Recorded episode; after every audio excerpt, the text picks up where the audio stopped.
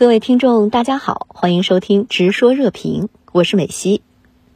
美军参联会主席米利日前表示，美国政府和国会对华言论过热，急需降温，但又扬言美国应继续加快对台售武。您是如何来看米利这看似矛盾的言论？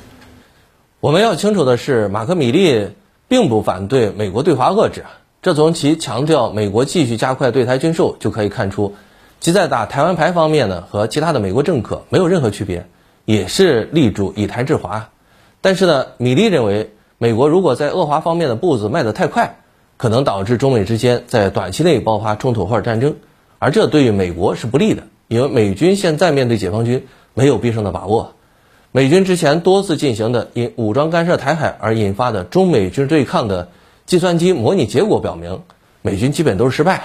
也就是说，在米利看来，美军从之前的应对反恐战争。转向应对传统大规模高强度战争的战略调整，才进行了几年时间，各个军种的调整和部署还没有到位嘛？武器装备的库存也明显不足，现在不是和中国摊牌的最佳时机。因此啊，米利的言论呢，看似有两面性，甚至是矛盾的。实际上呢，米利是在提醒美国政府和国会啊，把握好对华遏制的节奏，不要急躁。对我们来说呢？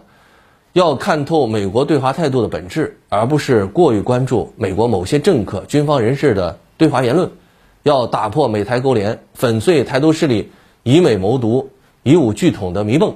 设置美国武装干涉台海。我们必须始终坚定地继续大力发展，包括军事力量在内的综合国力啊！